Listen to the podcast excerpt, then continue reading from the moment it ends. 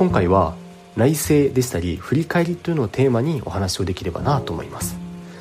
例えば一日の終わりにその日学んだことでしたりあとは印象に残ったことを毎日毎日継続して振り返っていきたい。そのように考えている方も実は結構いらっしゃるんじゃないかなと思います。ただ一方でこの毎日の振り返りを継続していくっていうのがなかなかこれ難しいんですよね。というのもいくつか要因あると思うんですけど1つ目はさあ振り返りしようと思ってもじゃあ一体何について振り返ればいいのかというのがいまいちよくわからないという悩み。そして2つ目が振り返りがなかなかずっと続いていかない三日坊主で終わってしまうこういった悩みもあって振り返りでしたり内省になかなか手を出せないこんな方もいらっしゃるんじゃないかなと思います。そこで今回は振り返りに適した本ということで3冊ご紹介できればなと思います。まず1冊目は初速思考という本です。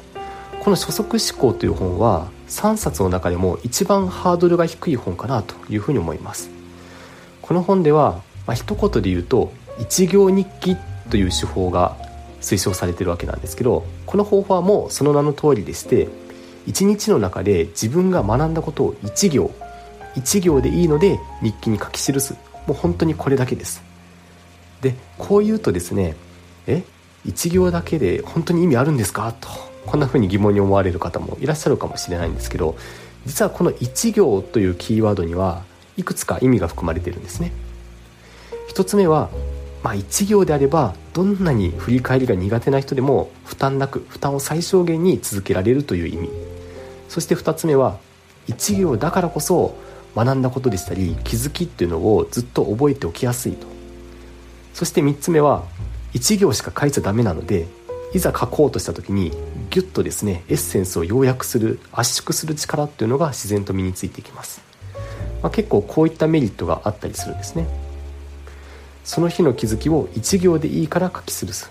まあ、これをですね少し厳しい視点で捉え直すともし1日1行日記を書けなければそれは何も学ばなかった1日と等しいとそうなってしまうと。なので1日1行何としてでも学んだことを絞り出す、まあ、こういう意識で1日を過ごしてみると、まあ、学びが多くそして振り返りする習慣というのが自然と身についていくんじゃないかなというふうに思います。次に2冊目に紹介したいのが「ミーニングノート」という本です。これはですね3冊の中でも結構ハードルの高さっていうとバランスが取れた本かなと思います、まあ、簡単すぎないしかといって難しすぎないという、まあ、こういったいい塩梅の本ですね。でこの本で紹介されている方法論とも非常にシンプルでして1日の中で自分が出会ったチャンスというのを3つ書き出してみる。これだけです。で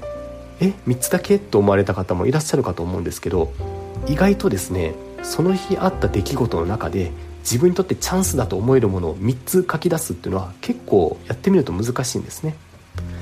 だからこそ日常の些細な本当にちっちゃい出来事でも自分にとってどんなチャンスがあるんだろうか。こんな視点で一つ一つの出来事に意味付けをしていくっていう姿勢が身についてきます、まあ、言ってしまえば意味付け力みたいなものが鍛えられるのでこちらも結構おすすめの一冊です。最後に3冊目がですねバレットジャーナル。人生を変えるノート術。こちらの本ですね。これは3冊の中でもがっつりもう覚悟を決めて内省をスタートさせたい。こんな方におすすめです。というのもこの本ですね結構いろんな振り返り方法が紹介されてて例えば数年単位とあと数ヶ月単位と1日単位。こんな感じでいろんな時間軸で振り返りを行っていくっていう方法が紹介されてます。あとは個人的に一番印象的だったのが未来の日記というのを先に書いてしまう。こういったなかなか型破りな方法も紹介されてました。未来ではこういう出来事が起きていてほしい、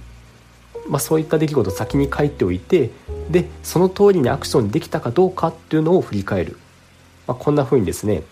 まさに現在というのは過去から影響を受けているわけじゃなくて実は現在は未来から影響を受けているんだよと、